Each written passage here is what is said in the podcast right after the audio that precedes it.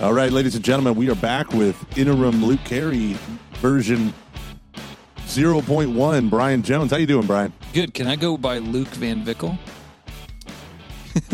That's too meta. Okay, okay. It's too meta. Yeah. And here's the cheesy built-in music.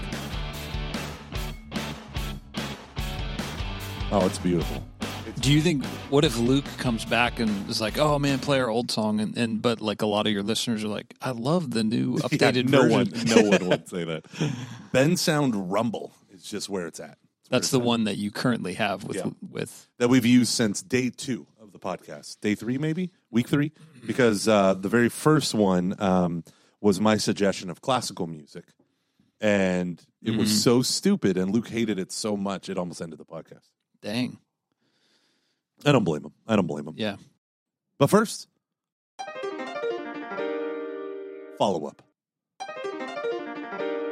So uh, we have three bits of follow up. The first one is is genuine follow up. The other two will lead into the next thing. Um, so we had said that grammar on the homeschooling episode, grammar is not in the Robinson curriculum, or not grammar, but phonics isn't in the um, Robinson curriculum. It in fact is. They use an old program called Alpha Phonics, which has been around for a very long time. Um, and one of our, our listeners on Catching Foxes was like, um, it's all over the place inside the Robinson curriculum, especially for the er- earlier years. Um, and so uh, I just wanted to comment on that. How yeah. dare you? Is really what they wanted to say. How dare you? I, I, love the line that she wrote. Not only is it in the Robinson, or it's in the Robinson curriculum, um, whole. She's like, I think I want to say I'm, I'm trying to do this off the top of my head, but she mentioned how in Australia, so it must have been Kiara. Uh, it was in Australia, our kids have been victims for 20 years of whole word and uh, how no one know, like literacy is at an all time low in Australia, right? With the use of whole word instead of phonics.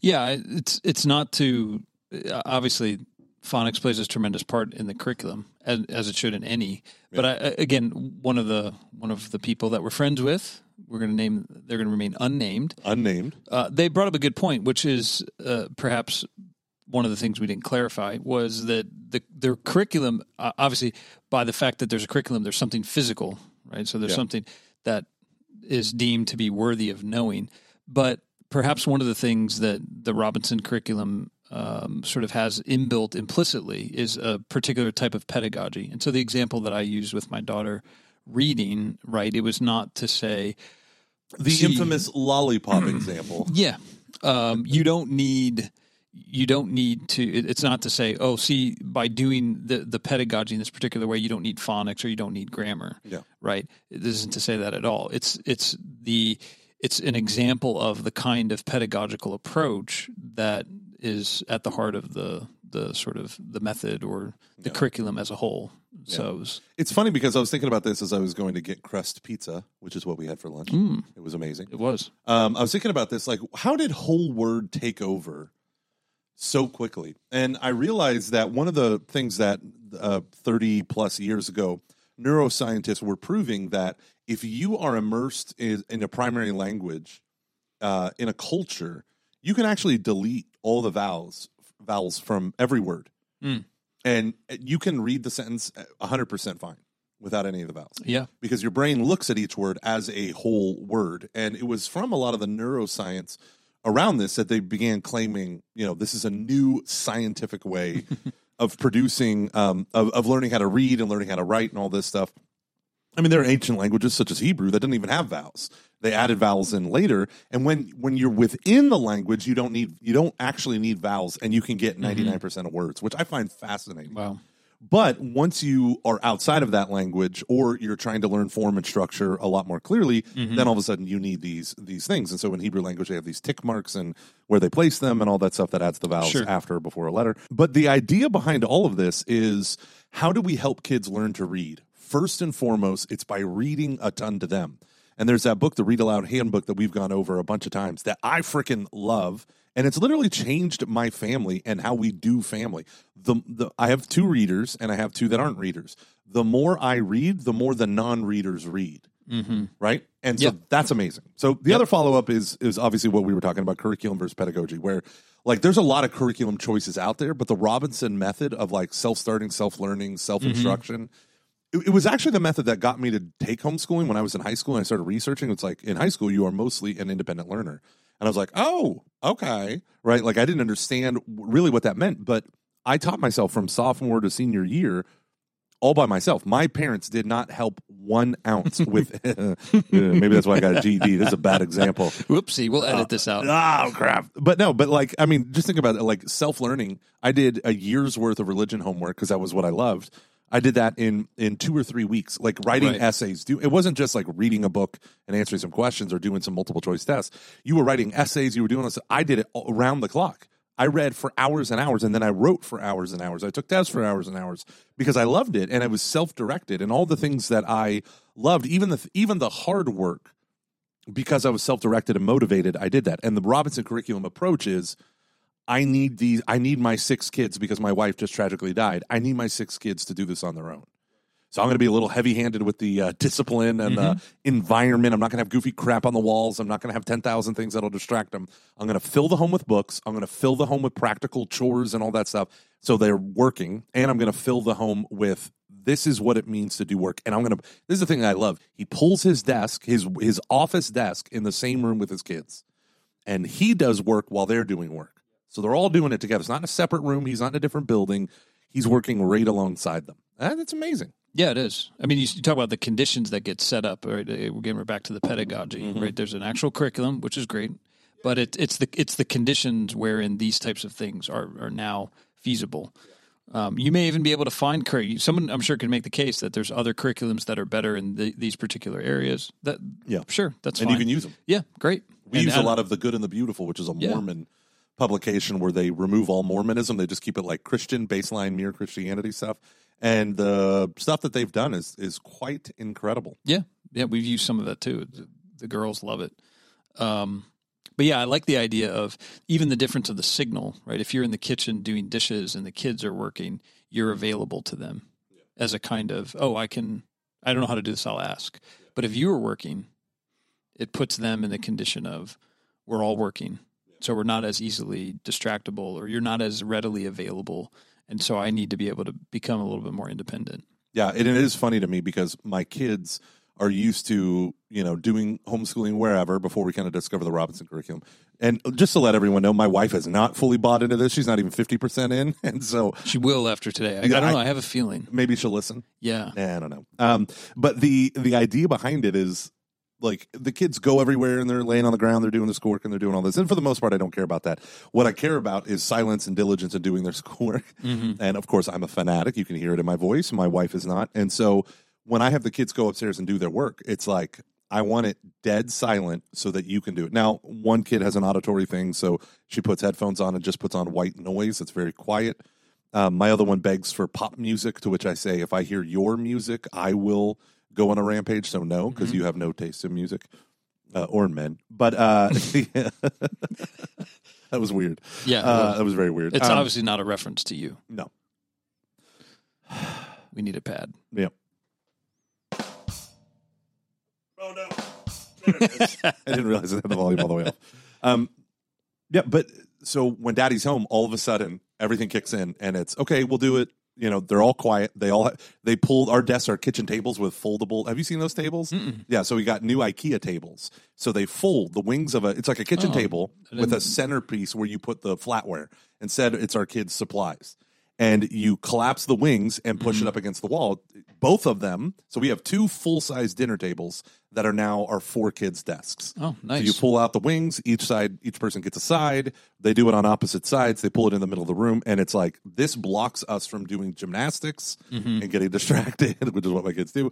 Um, and so they just focus on work. And now, when I come home or if I'm leaving late in the morning that's what they're doing on yeah. autopilot. So I love that. They're self-starters. They're That's like, awesome. yes, I know what the next subject is. Mom and dad need to do the uh, like the curriculum, but they got their own motivation. Mm-hmm. It. And it's awesome. Yep. It really is. All right, that's 10 minutes. That's enough follow up. Beautiful. Here's the segue. Moira wrote in on the old uh, patreon.com slash CF, patreon.com slash CF.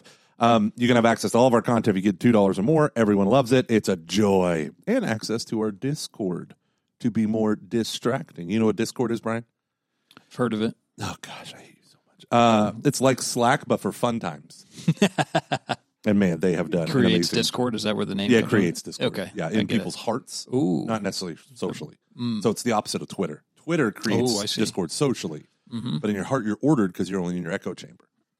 Man, that's meta. It is meta. So if you have both a Twitter and a Discord, everything's over. It's the apocalypse. uh, it's Revelation chapter eleven. Um, so when uh, it's the seventh seal, so she said how pissed off she was that when she heard how we do homeschooling, she's like, I have wasted so much time in school. But then Beth Ann followed by followed up by saying, and this is actually what we wanted to talk about. She said, I feel like I'm wasting so much time at work. Like you got to hit the 40 hours or 45 hours, whatever your kind of work culture is, regardless of whether or not you got stuff done. Relationships take work. A lot of us will drop anything to go and help someone we care about. We'll go out of our way to treat other people well, but how often do we give ourselves the same treatment? And I have now three people who are very close to me who use betterhelp.com slash foxes to get that sweet, sweet discount, who use BetterHelp on an ongoing basis, and it really, really works. We need to make sure that we too are mentally, physically, and emotionally healthy. This month, BetterHelp Online Therapy wants to remind you to take care of your most important relationship, the one you have with yourself and Yahweh. The good thing is they have Christian counselors. Whether it's hitting the gym, making time for your haircut, or even trying therapy, you are your greatest asset. So invest the time and effort into yourself like you do for other people. BetterHelp is online therapy that offers video, phone, and even live chat sessions with your therapist. So you don't have to see anyone on camera if you don't want to, which I really don't want to. it's much more affordable than in person therapy, and you can be matched with a therapist in under 48 hours. Give it a try try and see why over 2 million people have used BetterHelp online therapy. This podcast is sponsored by BetterHelp, and Catching Foxes listeners get 10% off their first month, which is huge, at betterhelp.com slash foxes. That's B-E-T-T-E-R-H-E-L-P dot com slash foxes. Thanks to BetterHelp for sponsoring this episode and thousands of episodes of Catching Foxes and it, it's funny because it, it the these two are not unrelated. Like one of the reasons why the school day is what it is is because of the work day is what it is, and it's to satisfy the demands of a two parent working home. Right, so the school doesn't have to be that long. It doesn't have to go to three thirty or four o'clock. It doesn't have to start at seven or at six or at you know nine whatever it could start at whatever time but we don't we need parents need to go to work so they need to drop off the bus needs to come and get them you know whatever and so when you start thinking about the workday, oftentimes what we do is we have a container and we demand the work to fill that container, even with busy work, rather mm-hmm. than structuring our days to number one, defining what our work actually is, mm-hmm. uh, understanding it from the inside out, and and then structuring our days around getting that work done, the meaningful, impactful work, work that moves the needle. And when we don't have that, what we have is the last bestsellers from 2017 to 2022 uh, in the in the business category, which is all these books about burnout, millennials mm-hmm. burning mm-hmm. out, uh, you know, whatever burning out, all these different people, college students, failure rates, and Ivy League school burnout, all of this stuff. And then you have the Great Resignation. To me, this is a this is a five year trend that is peaking right now. Uh, what was it? Starting in September, four million people left the job market. Like they weren't even looking for a job mm-hmm. anymore. And then you have repeated things happening in October, and it's just becoming. And this isn't 2020. This is 2020 Two, like this is mm-hmm. inc- or 2021. This is incredible. You have people who are like, "Why am I doing this?" The stress of the pandemic, all that other stuff, and it just built up and built up. And so I think we we've done maybe three episodes of Catching Foxes about the Great Resignation, mm-hmm. the the suckiness of work. I don't know. What are your thoughts? Yeah, uh, well, I think it's I think it's interesting the the image you used of the container, right? So container can really only give you sort of as a metric quantity, right? So um, yeah, a lot a lot of the work I think is centered around.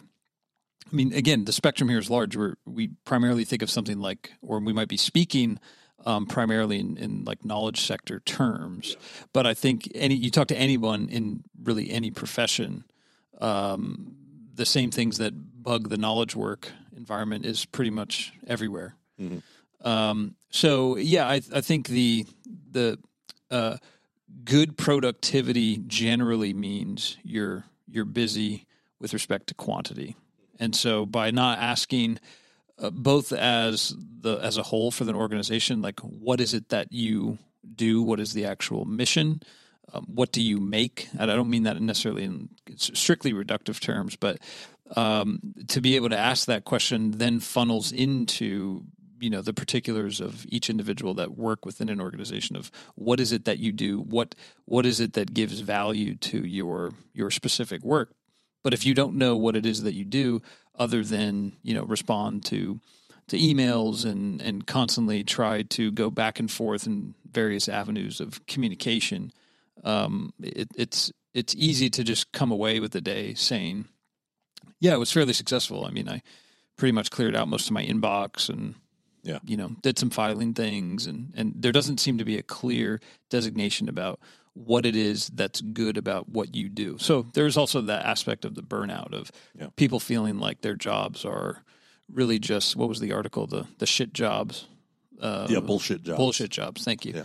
Um, yeah so I mean again that that existed prior to the pandemic but uh, I think now the pandemic has exacerbated a lot of these things um, which again Byung Chul Han is really good on that we've talked about before. Byung Chul Han, yeah. a German Korean philosopher, Korean German Swiss German, Swiss German Korean mm-hmm. philosopher, yep. who is a Catholic, mm-hmm. who was published in National Review. No, no, that's the conservative one. It was published in The Nation. No, um, some famous magazine. Yeah, yeah, was it The Nation? Yeah, yeah. you talking about the tiredness? Virus? Yeah, the tiredness yeah, the, virus. That was The Nation, and it was awesome. And he just he starts to describe how like our modern sense of productivity of work of workplace life and culture is leading to is the tiredness virus and the mm-hmm. pandemic just brought it out just brought it to the fore mm-hmm. like things really suck and we don't and not a lot of people know why but it really sucks right now yeah well it was and it's interesting too i mean he he mentions things like the loss of of ritual yeah. Right. And he, it's, it's fascinating where he says, we all generally get tired or we're, we're all generally tired after work, but there's a particular kind of fatigue. Yeah. that, That the, the, what he calls sort of the, the neoliberal regime, right? Where we, the, the neoliberal regime is, uh, it's certainly connected to this notion of the quantity of work, but the, the ways in which we subtly exploit ourselves and yep. consider that to be our freedom and we also oh, realize yeah, he had that great line about in in the modern world we've considered freedom stealing the whip from our masters and Yeah. whipping ourselves even Right, harder. right. Yeah, he's like that's how we define freedom. Yeah, and but we realize that that that uh, actually is deeply uh, exhausting and uh, not satisfying. Yeah. But even though we try to say that, oh, this is my liberty, or this is what makes me good at what I am, but it's actually um, you're exploiting yourself. Yeah. And I think about this in contrast to nerds on the interwebs who are like Gary Vee, right? Gary Vaynerchuk. Have you heard of him? Uh-uh. Okay. So Gary Vaynerchuk is the opposite of this stuff. He is the, well, if you're not, if you're working 60 hours, that's just the minimum. You know, like you need to work more. You need to get mm. back to mm. work. You need to work, work, work, work, work. Yeah. Um, and his whole approach, and he even has this, this, these talks that he gives where he's like, people say I'm the enemy, blah, blah, blah He's like, how about those people should stop complaining less and go out and build something, you know? And there, so this is this is the the nature of the thing. For the last seventy years, basically nineteen fifties, we've had this thing called knowledge work.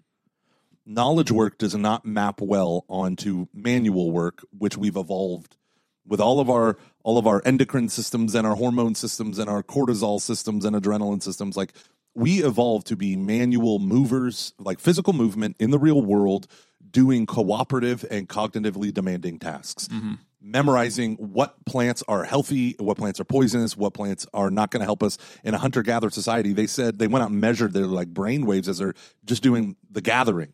And they said it's like off the charts. Like it is as if they are trying to solve complex mathematical problems because they're they have to memorize hundreds of different plants and leaves mm-hmm. and fruit and um, you know nuts and all these different things. They have to memorize all their shapes, which ones are good, bad, where to find them uh, how many can you take without killing the plant and thus mm-hmm. you know mm-hmm. killing the the ooze the the the, the goose that laid the golden egg.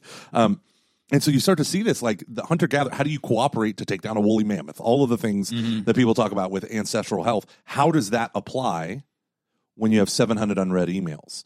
Right, like it doesn't map. how easy is it to get to 700 unread emails? Uh, for me, mm-hmm. it's two, maybe three days of normal parish load work going mm-hmm. unanswered. So if I were to get sick for three days where I couldn't check my email, I would probably have about seven to eight hundred emails mm-hmm. waiting for me. How many? How many of those do you think would be from me? Uh, at least four hundred. At least, yeah, yeah, right. at least over half. Yeah, Actually, actually, they would all be in my personal account, and they would just be articles I should be reading. Hey, I heard you were sick with this. Here's uh, what Young Living says: uh, the different mixtures of essential oils. You should try Melaleuca as well. They're a competing company, but you get better percentages if you're a distributor. anyway, I'd like to introduce you in a floor, ground floor level of an exciting new plan. Um, no, so uh, so we're all so just think about this: like, what is knowledge work? Adding value to knowledge. Okay, what does that mean? Well, business analysts, and you know, all there's all sorts of stuff that we do that that would classify now as knowledge work. But knowledge work principally consists in turning on your computer and sitting down in front of it and doing email all day. Mm-hmm. And then so we have all the stored energy. We're living in a sedentary lifestyle. We're doing all the things that are unhealthy for the human organism. And then on top of that, we have this thing called email. We have this thing called Slack. We use Slack here at our work. Brian doesn't, but other people do. And uh, guilty. I just did a huddle on Slack, which is a phone call. Anywho, um, I used a landline, but yeah, that's a, it's very similar. Gross landline, uh, wires. Um, but when you start to look at this, like when my boss sends me an email, I freak out with the same mechanisms that were designed to deal with a mountain lion, right? Right.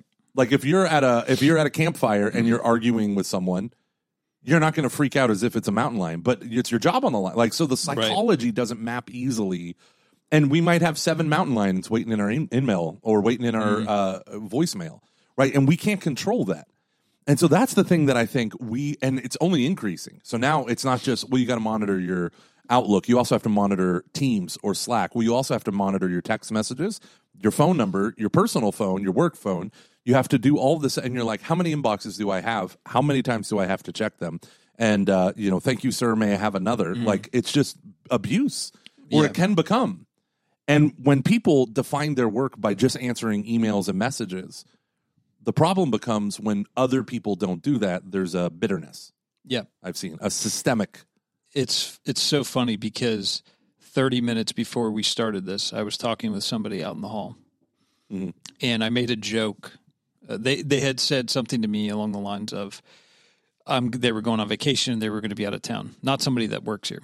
And I said, "Oh, okay. Well, I said, well, when you're gone, I'll probably send you a couple emails a day. I'm probably going to send you a message on Slack. I am going to call you and then I'm going to leave you a message and I'll probably either give you a voice memo or a set of texts. Now, the person started laughing and then got very serious and said, You know, you should honestly consider starting like your own startup company because you would be a great head of the company because that is exactly how the world works. The, the, mm-hmm. talking, this person works in in business. So he's, but I just thought it was funny that he, I said those things as a, as a, joke, which he, he laughed at, but then was like, yeah, no, that's, that's really what would re- actually happen. Yeah. You wouldn't be able, getting away really wouldn't be feasible. Yeah. Um, but and then you have the, the, the, all the stuff just kind of sort of Damocles hanging over your head. Yeah. When you get off of your vacation, I was just yeah. talking to a, uh, an employee and she said, I have vacations and I have trips trips I check email, vacations I'm off the grid. Mm-hmm. And I was like, okay, I like that. That's yep. that's respectable. Yeah, well, and it's interesting too. I mean, the to go back to Han's point because I think it's it's relevant. He says that the great line where he says, you know, now we live in an age of information, and he calls it an age of non-objects. Yeah, right. So your description of the person who's just sitting in front of what we might call a, a data set or just a, uh, a collection of information.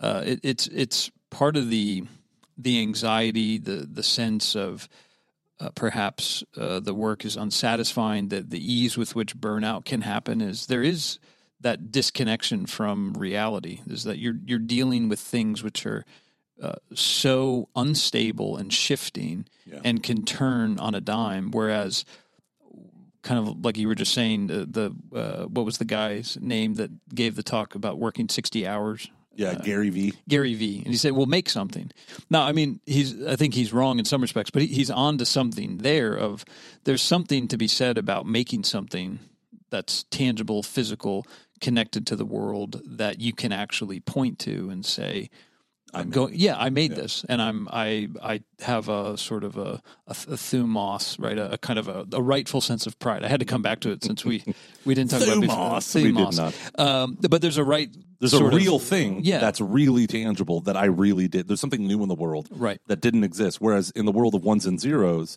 something new, yeah, is it, number one. The rate of change accelerates. because when you're dealing with physical things and making them, the making of them there's an irreducible amount of time yeah. to make them. Right? right? Like when you talk about woodworking, you can have master woodworkers that have an incredible output of I don't know wooden rocking chairs, but they're not going to ten exit. They're not going to twenty exit. Mm-hmm. They you know tw- they're not going to make twenty times more rocking chairs. But in the digital world, you create systems, you create processes, you use AI, you use machine learning, you get all this stuff going, and then all of a sudden the rate of change is accelerating. How you build these new platforms and new things, and it's like you you can't get a hold of anything because everything is a non-object. Everything's liquid, mm-hmm. and that's what that great book, Liquid Modernity. Yeah, did you ever read that?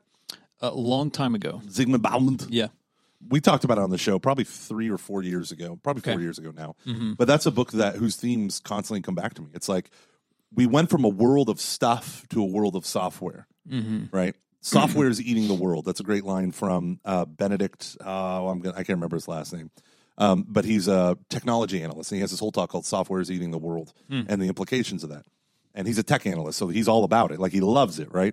So when we're talking about these things in um, in terms of modernity, like when you make a physical thing like a car or whatever, those things have a lot of values of input and output and they're measurable and they're real and they exist but once you shift to products that are purely digital, that purely exist in software, you not only does the rate of change accelerate because now there's no physical restrictions, but no one can then adjust who they are in relation to these things because everything is changing everything's liquid everything is everything is fluid right? right? so if and literally everything is fluid now like even our bodies are our conceptual scheme by which we apply to our bodies our bodies aren't fluid at all but the scheme in our head that we apply to our right. bodies has become fluid. They have fluid. They have fluid. They got lots of fluid. Yeah. Humors. Amniotic.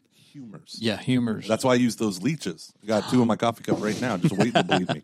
Uh, got to balance those humors. But uh, like he, he said, like even in terms of like people needed the church, even if they were atheists, because they needed to understand how, what they were rebelling against. Mm-hmm. And now uh, what we've discovered is there are new atheists in like the local math teacher here at the high school who loves attacking faithful Christians' faith. When he finds out that one of our kids is in confirmation class, he starts going after him and he has to stop because they don't know what he's talking about. Mm. Like, oh, you believe in a literal Adam and Eve? And they're like, who? Mm-hmm. What about Noah and the ark? What's an ark?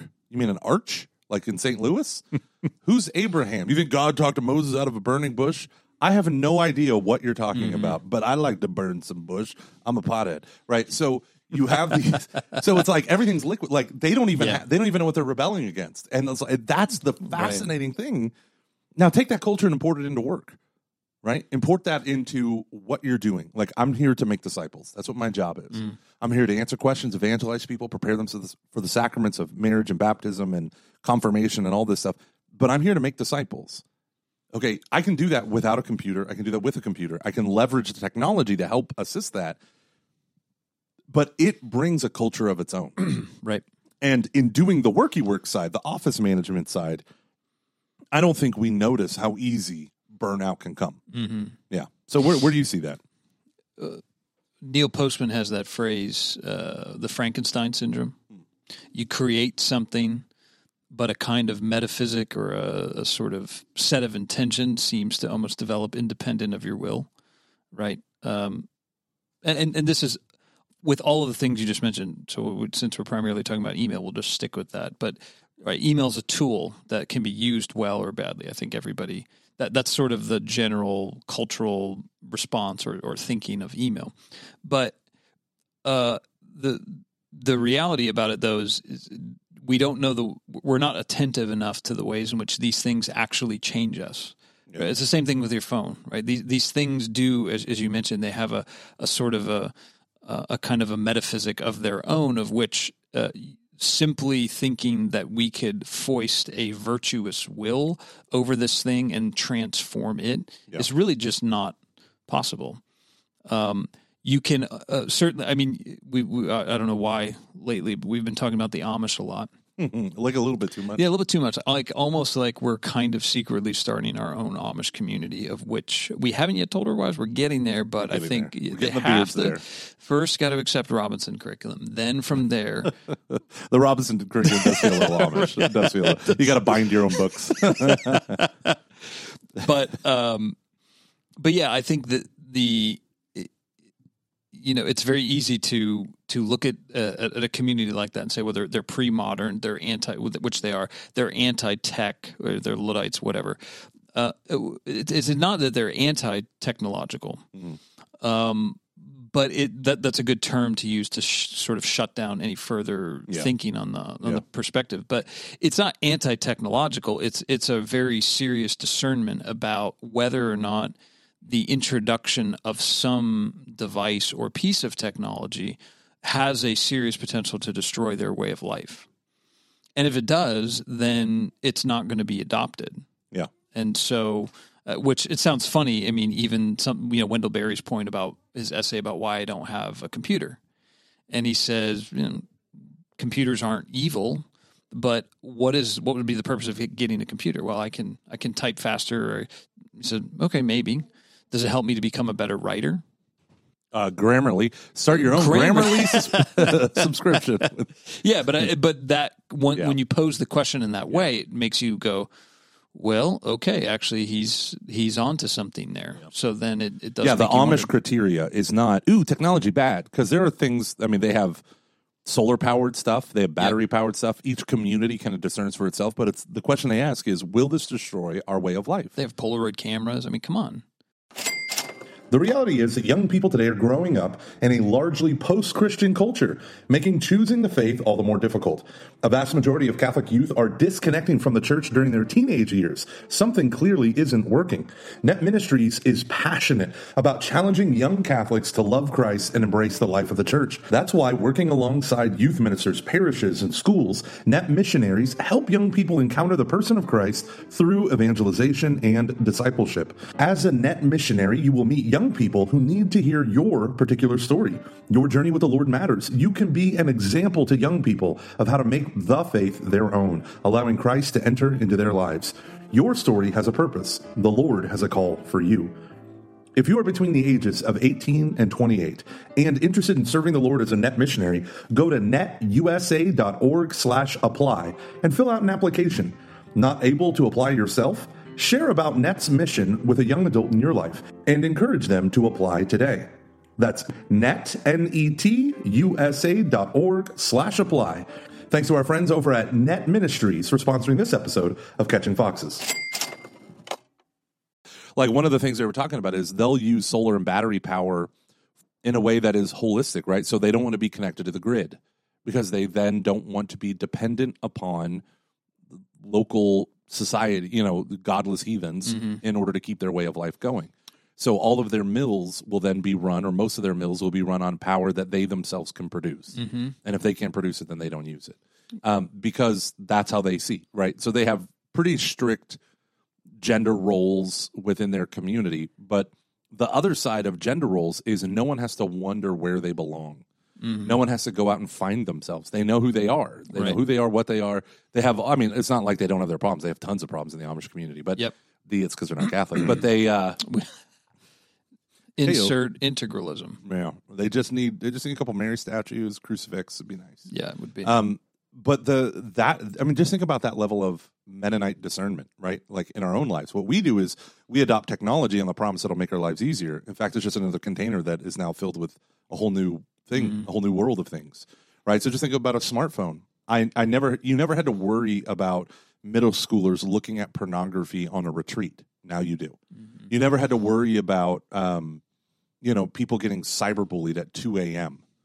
Now you do via text message, via these, you know, social media things. If you're a parent and you have a middle schooler, they never should have a cell phone. Right. Uh, uh, uh at the very least, they should never have a smartphone. Right. And they should never have social media. If you give them that, you're a bad parent. Like mm-hmm. you are. You're a bad parent. Yep. And you might rationalize it away. No, get the alternatives to iPhones. Oh, well, they need GPS. Great. There's what they call them, glo- globe phones or whatever. There are other alternatives. Do not buy them the latest and greatest iPhone and give them social media accounts. Text messages w- alone will kill your kids. Drive them three miles away, drop them off, and say, make your way home. and then, and then they'll say, well, we don't need GPS anymore. They actually know how to get around. Yeah. You do this with Celine, your three year old. Mm-hmm. Yeah, and then she, on the way home, she's praying the rosary. prays the rosary in Latin. Yeah. So. Nailed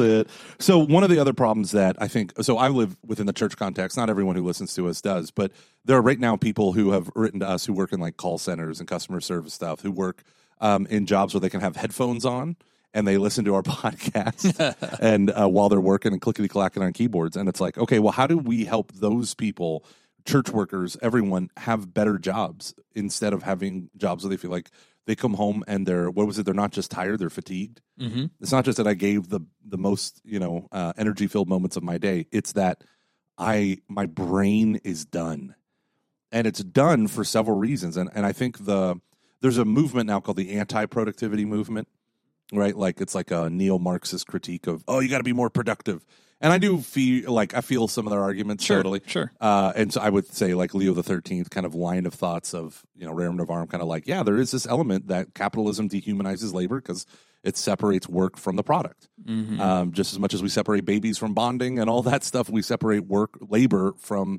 the thing that we're laboring upon. Um, and when you think about factory work, like I contributed a bumper to a car, but I don't get to see the car. I don't get to own the car. I don't get to drive in the car. So that that is an alienation, and I think for knowledge workers, it's ten times worse. But it's it's it's ten times worse because it's a thousand times smaller, but a million times more common. So mm-hmm. like meaning the the ways we are alienated from our work is like I don't even I don't even know where I am on the conveyor belt of factory work. I'm just sending an email right. here, I'm writing a little thing there, I'm producing a piece of paper there, I'm giving a talk here, you know, whatever it might making a phone call and it's just off to the ether and gone and someone else picks it up and someone else carries a football someone else does it and but this happens to me a hundred or a thousand times a day and it's, it's i think that's wild like at least the guy who builds a bumper attaches a bumper to the back of a you know saturn prism at least he knows which doesn't exist anymore at least he knows like this will eventually become that car at the end yeah you know and we don't even have that experience anymore but i think even in the material realm i mean you, you uh, the other side of Han's point is not just the predominance of information and, and sort of the rise of the non objects, but it's also the element of speed, right? So even in the material realm, it's there is this rapid pace at which everything moves. So even if you were hmm. uh, working primarily with your hands, for example, I mean, I would imagine that the pressure would be strong for speed, right? Yeah. That that uh, that there does have to be a real, not extreme, but a highly focused and intentional manner through which the things that you make or create have to be done slowly. Mm-hmm. Um, because I think too the the other side is, is the ease through which commodification happens with all of these things, yeah. right? That um, you know you're going to sell your next set of ideas or you you know whatever whatever you're going to make is going to turn into the next big thing that you can promote in this way. Even, I mean, even with the anti productivity culture that you mentioned, the the one woman that that Cal Newport talks about in his New Yorker article, where he, uh, the woman that he interviewed, who wrote a very popular book on why we uh, like do nothing, yeah. something like that. Yeah. And then here she is being bombarded by requests for going all over the country to give these talks and do these seminars and then she experiences the very thing that she was railing against so i mean it, it's it is a, a serious thing of even in attempting to do that kind of slow productivity, um, it can vary. You can just at, get added one task, yeah.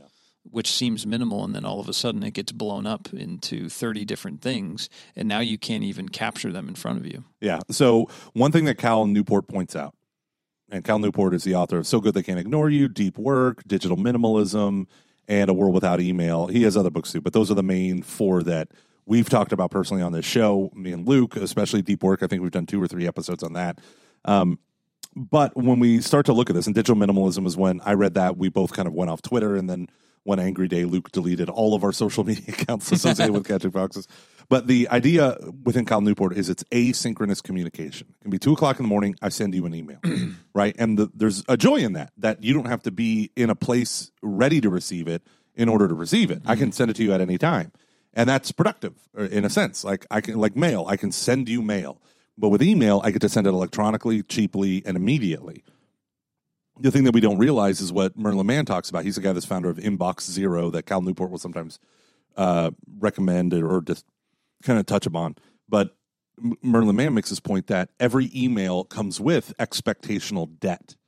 Mm-hmm. Like someone might have sent a frictionless email that took them five minutes to write and it just added five hours of work to your workday right yep. and they have an expectation of time frame that might not be realistic for you in your life but now they've added this anxiety into your life that you have to manage and we often manage those poorly because that's not the only one doing that mm-hmm. there are three or four or eight others or ten others or 20 others so for instance um, I get this one person who would email me or who would call me repeatedly at work, and they would leave me a voicemail, and then they would email me about five minutes later and say, "I haven't heard from you.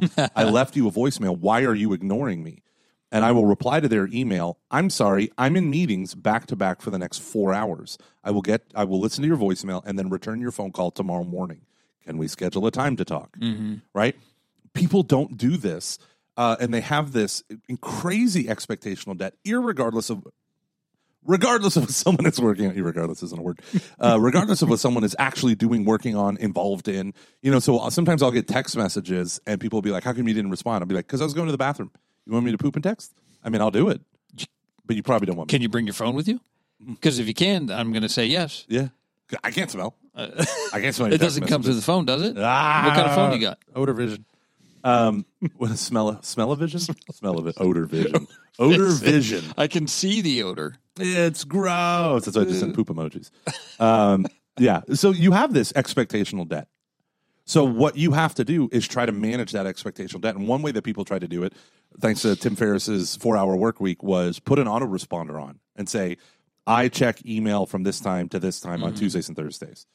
Um, now, Cal Newport points out, yeah, well, it just seems like you're putting your burden on me. But sure, there's some there's a lot to say for like if you're out of office and people are sending you email after email, they need to know that you're out of the office. But if you're in the office and you have a way of approaching, ninety percent of emails are not time sensitive, like mm-hmm. that have to, are not immediate. Right? They might think they're urgent, but they're not. If, if anyone has ever gone 24 hours without answering an email and no bad repercussions happened, those are what I'm talking about. Like if you can go 24 hours without answering, those are non urgent emails. They might be important, but they're not necessarily urgent. That's right. Um, and so, but to that individual, they might feel urgent. So how do we deal with that? Yeah, I mean it's because that's a culture thing. no, it is right. That's what I was going to say. It's it's a culture thing. So uh, the most obvious one, which probably doesn't happen unless it's like a tech startup thing. It's like the top down thing where it's like this is established from day one as the culture is going to be like this, yeah. right? Where that the one German company I can't remember what they do that Cal Newport references a lot, where they they work from Monday through Friday eight to two. Um, email expectations are you're checking maybe once uh, one one to two times, two at max per day.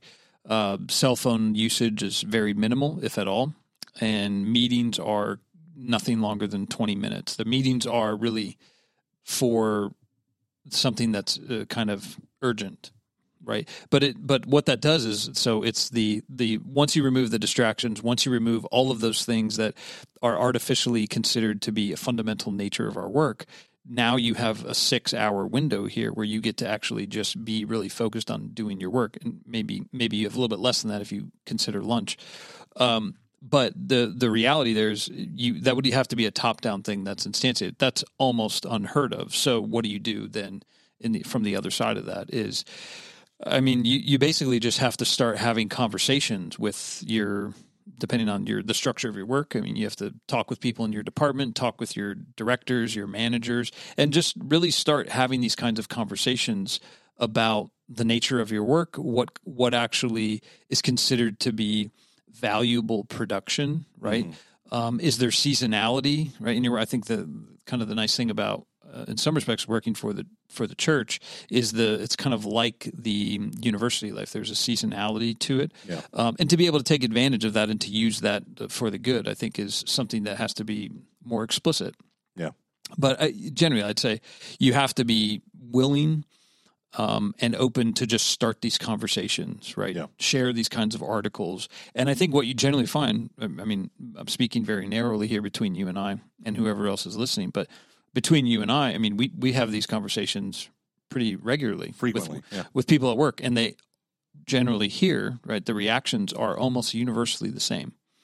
Nobody seems to generally respond with, yeah, I've been reading Cal Newport. I use Trello and I'm, I'm I'm I'm rocking and rolling in this this kind of way that he talks about. It, everybody feel feels the same exact way when you start these conversations. Like, oh my gosh, that would be incredible. Yeah, if we would start talking about start really implementing these things because to your point when you mentioned the Cal Newport Tim Ferriss thing about the autoresponder is it's it can that can feel like such an extreme kind of thing that you mm-hmm. you're probably more likely to get pushback and a kind of um, sort of hesitation about I don't know if that would really work, right? You have to build. I think you have to start building trust first yeah. and demonstrating that you're executing yeah. well. You're you're doing the little things well. You're you're good at what you do, and then then that trust builds when we can start saying like okay yeah let's start having these conversations let's really start focusing on how are we communicating in the right way that's actually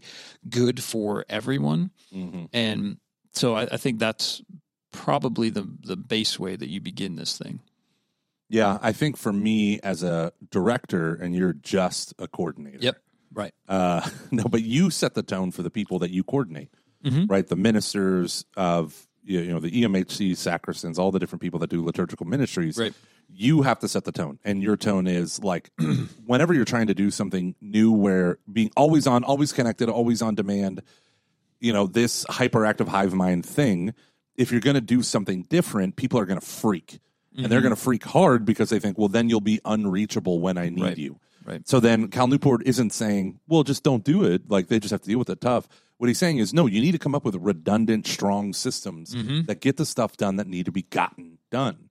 Right. Yeah, that's right. And, you need to put in the hard work. Like sometimes it'll be awful to get those hard, those, the flywheels spinning on these different things. Like maybe, whereas most ministries rely on a constant back and forth email, just think about what the simple program called Sign Up Genius has done for scheduling people. Mm-hmm like hey i'm going to leave essentially an excel spreadsheet cell you know, mm-hmm, a bunch of mm-hmm. cells right. from an excel spreadsheet right. we're going to put it on a website you email the link to all your volunteers mm-hmm. or all your parents or all your students or all your whatever and they go here they sign up for the time slot so you spend 30 minutes setting up like i've had to set up super elaborate ones with yeah. hundreds of categories and all this stuff it's pretty crazy mm-hmm.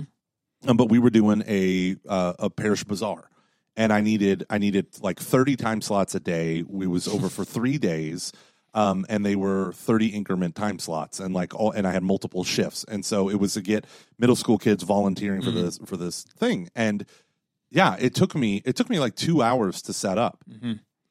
But then I was done. Right.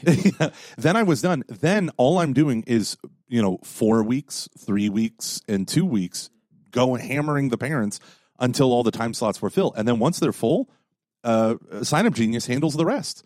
Right? They do the reminder emails. They send up the daily, the three days before. They do all that stuff. You can customize it, but whatever.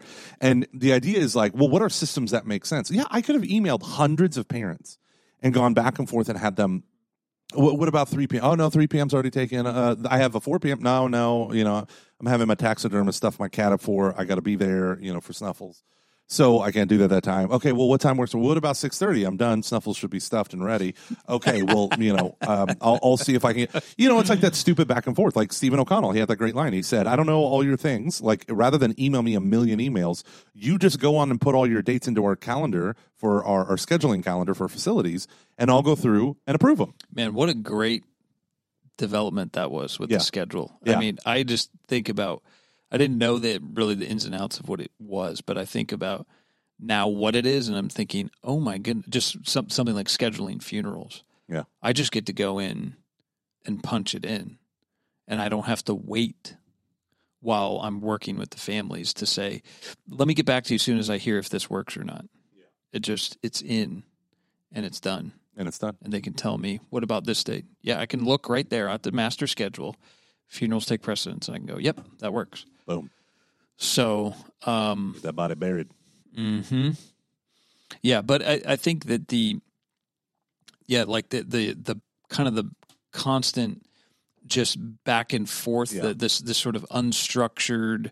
There, there's unscheduled, it's unstructured, yeah, it's unclear. Yeah, and and two, I think part so uh, another part of the answer the things that that little things which or they seem little that we can do is uh, just even the way we construct emails, right? The expectations about what what somebody has to do in order to get my attention, mm-hmm. right? If you just send me a little general, vague kind of thing, it shows me, it demonstrates to me you didn't you didn't work for this, and this could have been handled in a different way, mm-hmm. right? I could just go into your office, or I could just call you. We could handle this in 10, 15 minutes. Yeah. But the vagueness of your email now requires me to do more in-depth sort of uh, detective work to try to figure out well what is it that you actually were asking did you want this or did you want this like when yeah. when was that so and even something like when someone wants to meet with you right being very like narrow the focus or it's you, okay we can either do tuesday at 6 a.m or we can do thursday at 10.30 you pick yeah. versus hey what's a good time for you for you to meet that the the, the difference there is yeah. one email versus potentially seven yeah. Right. So uh, by by creating expectations, I mean, there's even people, in all honesty, that uh, we, we, all have this. People that email us with a, a high level of frequency that want to tell us or give us unsolicited advice or unsolicited critiques, and so you even have to be able to um, sift through that and and say, mm, "How come you didn't respond?" I, I am I have the liberty to be able to determine when I should respond to you or whether that thing is worth responding to you or yeah. not. And and and then because I don't have the I don't have the time to be able to respond to the 10 emails you just sent me right now. But that's the expectational debt. Yes. Is they've sent you an email. So therefore they have earned a right to tell you what your job is going to be for the next 48 hours right. or 24 hours. Isn't right. that bizarre? Well, it, the other problem, to, it, it's probably more so the case with clergy. I'm speaking very narrowly here with respect to the church, but I think even with anyone in particular, we were so we we are all of our information is readily available. I can you, all I have yeah. to do I can find your information. I can reach out to you.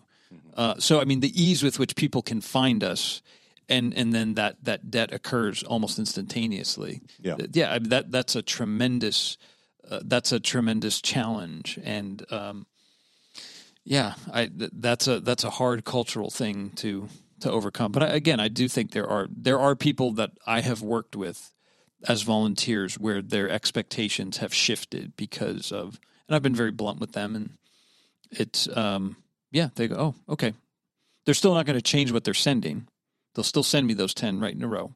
Mm-hmm. But now they, they know, oh, okay, well, he did respond to these two. So, okay, he's attentive yeah. to the things that are actually, okay, if he finds these actually to be the most important, then. Oh, well. Yeah, that's fine. Yeah. Yeah. Setting the tone within my, and I've said this a trillion times, so everyone's going to get annoyed at this, but I, as the leader, it is my job to set the tone for my staff right? I have people who are answerable to me for their income, for their you know what they their results, for their health insurance. Like I have to be the one on the ball. Being a leader is a responsibility, it's not a reward, right? And when you make that shift in your head, you realize, well, number one, uh, the the bur- the book um, what is it called? The Burnout Society, not bun- not the Hans book, not his book. Um, there was a burnout burnout disorder, burnout culture, whatever uh, I referenced it a couple months ago, but um, this woman was writing on the experience of burnout today, and she said the thing that was really crafty is that corporates have corporations have offloaded their employee burnout on the employees. They're saying, "Well, you're disordered in your own life, so take up yoga, take up transcendental meditation." Uh, you know, here's some, here's a, I mean, their HR mm-hmm. people will craft these lists of like how to reduce stress, anxiety, get more health, more activity into your life, right. less sedentary. Um, and they want you to own their dysfunction because she was right. she was at right. labor to point out that what creates burnout is not my home life. I come home fatigued and empty. Mm-hmm. And so there's already there's always going to be stress whenever you have people, right? Uh, like watching Netflix half drunk and exhausted, you know, there's, there's not a lot of stress going on in that moment. But when you're interacting with people, there's a lot of stress, you know, just in the normal interpersonal relationships and being, you know, responsible for other people. But um, she was saying how, no, it's the corporate culture that creates the burnout. And then because they're not going to reduce the workload, right? right? So it's that exploitative turn. They're demanding you fix it on your own time. Right. You know, and they might do good things like give you a sabbatical, give you times mm-hmm. of, um, you know, an extra. There are some cultures that'll do, um, you know, you work 80 hours in two weeks, we'll give you the, that Friday off Mm-hmm. right? So if you put it, but you still have to put in the 80 hours and right. they'll give you that Friday off. Like they try to do things where they limit different stuff, but it's like, okay, so here's the problem. Problem number one chronic overload. Mm-hmm. I have a workload where everything claims to be urgent and it doesn't map on my brain. Right. So I feel overloaded all the time and I'm filled with anxiety. I look at my, and I might feel like captain of my destiny. You know, I got this. Mm-hmm. I'm an inbox zero guy. But every morning when I turn on my email, I'm not inbox zero guy. Right. And I have to constantly fight it throughout the day. So then number two is you have these overhead costs. You get dozens of emails, meetings talking about it every time you're getting a new project. Like if we right. have to do, um, something fancy for Pentecost. All of a sudden, they're they're not just it's not just one thing. Right. It's 20 things. Right. So then you're like, okay, well, it's not just that we're going to do a sprinkling rite and we got well now we also have to have music during the sprinkling right. Well, we also have to make sure that you know, father so and so doesn't like this bowl for the sprinkling right. He prefers this, so we need to make sure that's, you know, like he didn't do a sprinkling rite because he doesn't like that. Right? Mm-hmm. And so the musicians last week at the mass that I was at, they were they they were like, "Oh no, what's going on?" Mm-hmm. Well, he mm-hmm. had a reason for it, but he just didn't communicate that reason with anyone right. else. So it's like, okay, there are actually 50. So now there's emails to sacristans and and musicians, and then oh, well, now we have to make a new song mm-hmm. during this thing. It's is it going to be an instrumental? Is it going to be just one person or five people? Is it you know? And people don't think about that. Hey, could you do this thing? We're just going to do a sprinkling rite for Pentecost, and I'm literally making this up. Like we are doing a sprinkling rite this Pentecost, but, um, but it's pe- kind of made up, right? But people, yeah, kind of. Uh, what's that like Law and Order thing? Is like taken from the headlines. Um, but the idea is people don't realize the amount of work it takes to do a thing. Mm-hmm. And we have 12 things. So right. it's urgent, it's overhead costs, and then it's the relentless pressure. Mm-hmm. You got to get this done now. You got to get this done now. You got to get this done now. Not in two weeks, not in three weeks, not right. you got to do it now. And whenever I get those unsolicited emails of people trying to give me their um, their ideas, I always say, "I would love to talk to you about this. I'm really busy right now. How about in three weeks?" And three weeks seems to be the magic number. One mm-hmm. week, maybe two, not so much. But at three weeks, enough of time goes by that they're like, "What the hell was I even talking about?" Right? Right? Oh, they gain a new perspective. It's not that important, but um, mm-hmm. and it's not me trying to push them off. It's me trying to be like, "I have a, I have enough going on right now. I don't really need to worry about this." Yeah and I'm going to let them know I don't need to worry about this by scheduling it farther out. Mm-hmm. But if you have that chronic overload when you're at work and then you go home and you have all the other stressors of home life, you you feel exhausted. You never have right. rest. so no wonder we just zone out and we call yep. that recreation. Right. Well, and your distinction that someone said to you between vacation and trips. Yeah. Um, even what was it? Even the, yeah, I mean, to your point about the overload, the speed the quantity with respect to our work. Uh, um, I mean, initially a proposal, even what was in California, right? Legislative proposal to go down to a four-hour work week, right? Work day, um, huh? Four-hour, four-hour. Did I say you said four-hour work week? Wasn't it a thirty-six? 36- no, it's a four, uh, I'm sorry, a four day work week. Oh, there it is. you said four hour. Whoopsie daisy. Tim Ferriss. Um, yeah, so it's the, the a four day work week. There's some legislative proposals about this, but it's again, I, I think of some people in our in our circle of life who've who've been on vacations lately, and they're like, yeah, it, it, it was restful in some respects, but the bombardment when you return, but also the the lingering thing that's just there in the background of I feel like I've got to check email. Uh, I don't know if these I'm not sure. I hope these things are getting done, but so that there's even the sense in which now because of the ease with which we can all be connected and reached, right? The sort of the age of information now it makes it we we can't when we're not working work is hanging right behind us ready to cripple yeah. us yeah. right or to exploit us or even the willingness for us to exploit ourselves in that respect. So yeah, it's they're they're and yeah. if you're not willing to exploit yourselves, there's something wrong with you. Right. That's right. the worst part. That's what yes. I as a leader have to manage. Like there are things that sometimes fall through the cracks. Like yep. Uh, I always think of Gandalf when we talk about murdering Gollum. Mm-hmm. Not even the wise can see all ends, mm-hmm. right? Like you can do the most efficient planning. Right. I can't because I don't have that brain in my head. But people can do the best planning ever and still miss things because yeah, you don't know you know your plans never survive contact with the enemy like right. you know and right. the enemy is our parishioners right no, I'm just kidding. but like you have this understanding that so many things can go wrong mm-hmm. so many variables are out there that you don't even know are out there so that it necessitates like uh-oh what are we going to do here so for instance um, one of my one of my amazing whirlwind of efficiency people just stepped down into part-time and uh, part of it was giving up marriages, marriage preparation, all this stuff. And we needed to get information for a convalidation for this person. And I didn't know where it is. I have no clue where to find all this mm-hmm. stuff and mm-hmm. this information. So the person filling in came up to me and was like, hey, where would I get this? And I said, well, what are we doing? And she said, well, I need it now because they're getting their marriage convalidated in a week. And I said, where are they getting their marriage convalidated? She said, here. And I said, okay, who's doing it? Our priest or someone else? Oh, yeah, one of our deacons. Okay, awesome. And then uh, I brought her into the church, didn't I? And she said, Yeah. I said, So those are our records? And she goes, Yes. She was baptized somewhere else, but did her profession of faith here and confirmation here. And I go, Okay, don't worry about it. Because we obviously have the information because my amazing whirlwind of an employee recorded it all. and so we have a week of like she she got her marriage convalidated last on on uh, Memorial Day Monday. I did a convalidation class on Saturday, right? And so everyone's like, oh, I need all this stuff. It's like, no, you don't. No, you don't. No, you don't. And I'm the boss, and you know that if I'm not putting this pressure on you, you shouldn't feel the pressure. Right. So on Tuesday, when we're in the office, we will go through all the documents and we'll line it all up. We already know we have the information. We already know we have it. We can calm the heck down, you know. And I find that um, the relentlessness is what terrifies people. Yeah. Right? right. Like even if you have a mountain of work and you're plugging away, it's the it's the I have too much work that cannot humanly get done and yet I know if I don't go crazy and trying to get it done, it's only going to get bigger and worse. And that's what we have to be able to take away. That's what. So, how did we do it in our job in my department? We did something that we are going to get a lot of backlash for.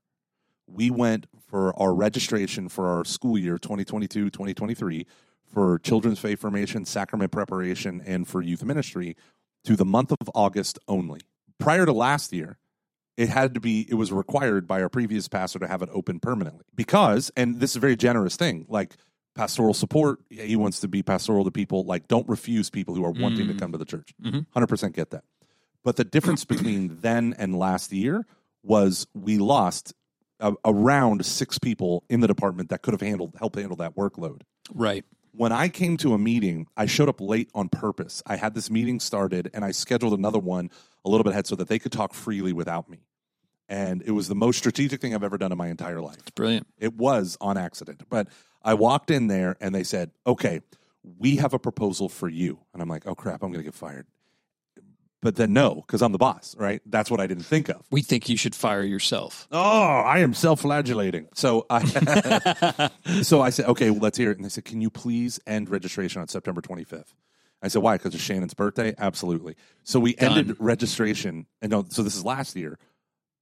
A month and a half after every a month and a half after school started, six weeks after school started locally, Conroe ISD, and uh, three weeks after classes started. So these like you can only miss three days worth of class per semester, and then you got to make up and blah blah blah. So for us, and I said, well, why? I mean, they were looking at me like with like they were begging me with their eyes, please, can we do this? And I'm like, okay, why? I said, number one, yes. And like, and it was unanimous. I said, number one, yes, that will be it. It's written in stone. I will fight for this. And this is a hill I'm willing to die on because I'm looking at how like stressed out you look at my just awaiting my answer. And I said, but what, what is the deal? And they said, do you, do you understand? We max out our classes for like children's faith formation. For a parent to say, well, I just want to add little Johnny and it's October 1st. Well, if you add him to a class, mm-hmm. all of a sudden that maxes out. A teacher's probably already maxed out. Right. So now you actually have to split the class in half. Where are you going to put that other class? Well, it's just one kid. No, it's not. It's literally for every one kid that's added late, it's around six to eight hours worth of labor behind the scenes. Mm-hmm. And we have less people than we've ever had before doing the same volume of work. Right. And so something had to give. So I got permission from my, he was like, absolutely. And his great insight to me was, you know, we're trying to be generous to our parishioners, but we end up being unjust to our parish staff. Right. Mm-hmm. And when he said that to me, I was like, yeah, you know, if we had three more full time people, we probably could have handled that without right. it being horrible. Right. But we don't. And the people that we do have, two of them are part time. They're 16 hours a week or less. So, as opposed to people whose jobs they took who were 40 hours plus, right? Yeah. So, you have to look at your systems. So now this year coming up, it's the month of August. School starts on August 12th. Most of our Hispanic community is back from their home countries during summer. They're back on um, anywhere from August 1st to August 14th, even though school starts on the 12th. Some of them, uh, it's actually a visa thing I found out, especially in Mexico. You They approve blocks of visas for blocks of time. Mm-hmm. And so mm-hmm. if people go to school in America, it's like it starts on August 15th or something right. like that. It doesn't start on August 1st.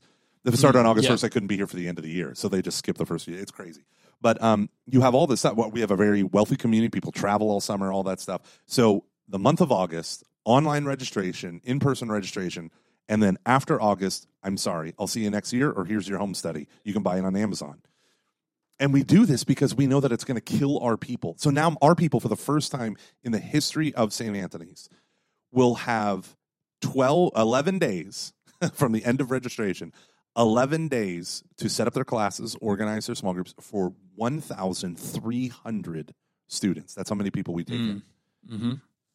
And so instead of doing it in, oh, we wanted, you know, 40 people, because last year on September 25th, it ended on September 26th, we received 30 emails of people begging us to let their kids in. Where were they two days ago? Where were they one day ago? They didn't care. Answer an email. They were answering email, hive mind. So, so as a boss, like the chronic overload was something that I could correct. Yeah and it's going to fall like a hammer. So what did we do? Well, we did more work in in March where every single one of our calendars were done and ready and in and in English and Spanish at Easter. Right. And it's been in the Easter bulletin. It's been in the bulletin since Easter. Yeah, every we don't, week. we don't have an Easter bulletin. We don't have an Easter bulletin. We just have a, just have a regular bulletin. But, it, but there's it goes out during Easter. Oh, that's what it is. Yeah, yeah. That's, that's okay. It's, it's it's you know what? God calls the qualified, it did qualify the call. Wait. Uh, so, anywho, so, so these, and then I did end of the year meetings. We've never done end of the year meetings. I did six meetings of the exact same thing over and over again just to make sure that my parents of first graders and second graders were prepared for what's coming in August. Right? Because uh, so yeah, we got to do a lot more work on the front end in order to have a lot better situation on the back end. Yep. As things are starting to wind down, that seasonality, end of the year, like our last class was the first week of May that's when I had all of the parent meetings. And do you know what that did? That enabled my children's faith formation coordinator to be like, good, Gormley's got that. It's his baby, his directive. He's got the handouts in English and Spanish. Everyone that comes will be informed. That'll at least save our keisters 50% next year. They'll be ready to rock next year it's interesting how you know the mission of the parish is the salvation of the souls of the parishioners, but how we're unaware of the fact that that can even be justified or that's used as a form of justification for creating the same results that are happening outside of the church in terms in the secular world in terms of how people feel about work the burnout i mean i think you have pretty high rates of burnout within the nature of church work yeah um, average youth I, average youth minister was 18 months when I started. Yeah, I want to say that it's 15 months now. Yeah, well, I remember reading. There was a great Washington Post article a few years ago where a guy that he had began his own startup company, his tech company, and he went to McDonald's one day, and when he got when he was the next person in line and the cashier was helping him, it was one of his employees. Oh. And he they looked at each other both stunned and he said, you know, what are you doing here? And she just broke down, you know, and she said, I don't make I don't make enough money. You know, I'm, I'm I had to pick up a second job Ugh. and it just crushed him, you know. And he so the next day, you know, the next week he completely like he went back to the drawing board, reconfigured everything, and he said, "Because I don't ever want to have that experience again." I don't want people seeing me at McDonald's. I don't. Know was like, hey, what are you doing here? well, I'm a hooker, right? That's the jig. I'm definitely not eating here. Not eating here. No, thank uh, you. He Gross. should be here any minute. Uh, I love that jig. Uh, but yeah, that that idea of uh, there's something uh, it's not for us to talk about today about uh, what constitutes the nature of Catholic social teaching, but I, I, would say, just generally speaking, there's something about the nature of work that I think uh, should make the parish or a parish be different in terms of work. Obviously, in terms of the the end game, which is salvation, but also what comes before that and how we actually accomplish that in the day to day things, which we seem to not do. I don't mean here, I just mean generally speaking. I don't think we're much different than the rest of the world or the yeah. rest of and the, the harder part, and, and this is the thing that we're not anticipating with less priests, you're going to have more mega parishes or parish collaboratives. You have three parishes in one. How are you going to manage that workload going right. forward? It's going to increase. Yeah. And if it's increasing and no one's thinking about systems, processes, um, leveraging tools and technology to take away the chronic overload mm-hmm. aspect. If no one's being smart about this stuff, we're going to keep killing our people. Yeah, and the clergy too, and the clergy. Yeah. Absolutely. I mean, um, they're becoming sacramental Pez dispensers. Yep. Like you're here, give me what I want. Now get out of here, and mm-hmm. and you know it's, it's yeah. dangerous. Yeah, it is. It is. And it's going to immediately lead. It's we're going to turn. Like you ever call like a huge corporation's customer service? You know, it's like the worst experience ever. Uh, I think most customer service is pretty. So um, when I did my homeward mortgage, I mm-hmm. call up the people. They just straight up answer like, "Hey, how's it going?" Hey, Mr. Gormley, and I'm like, "What? Uh, How do you know my name?" This one lady who I've never spoken to, never emailed. I called up and I said, "Hi, uh, Vanessa. My name is Michael Gormley. I'm," and she goes, "Oh yeah, I've been staring at your file all day, Mr. Gormley. How's it going? How are you and Shannon doing?" And she's like, I got I got your whole family memorized. She's like, I've been looking wow. at your file for the last, you know, last two hours. We're getting ready for your mortgage and all this stuff. Cause they gotta do all this back end work and um, and they all answer within two rings. And it was a completely different experience than when I call AT and T. When you call AT and T, first you get a phone tree. Your call is important to us. dun, dun, dun. You know, and you hear that over and over again. My wife was one time on hold uh, for an hour and a half with a company, and so she grief. just happened on speakerphone. She does work, comes back, you hear the same music playing, right?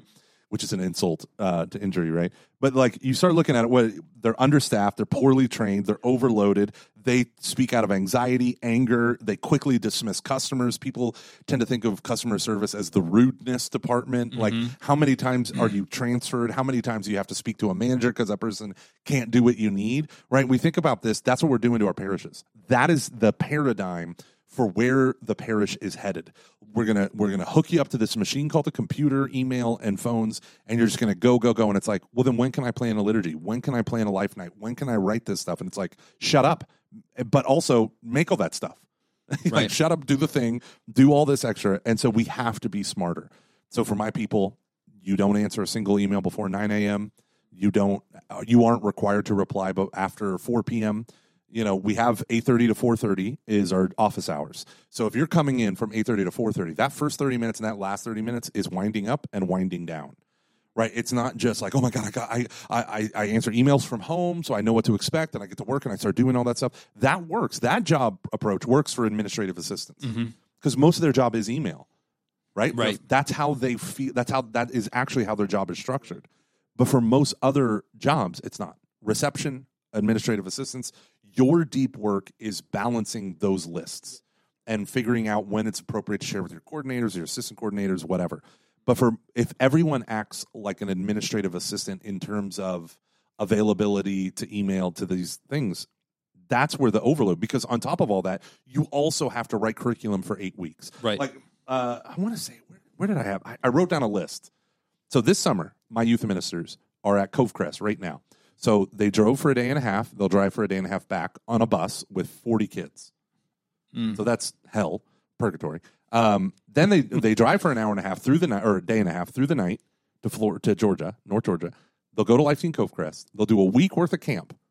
Right, you're mm-hmm. getting about four to six hours, hopefully uninterrupted of sleep. Right, and that's it. Then you're on for the rest of the day. Then they drive back.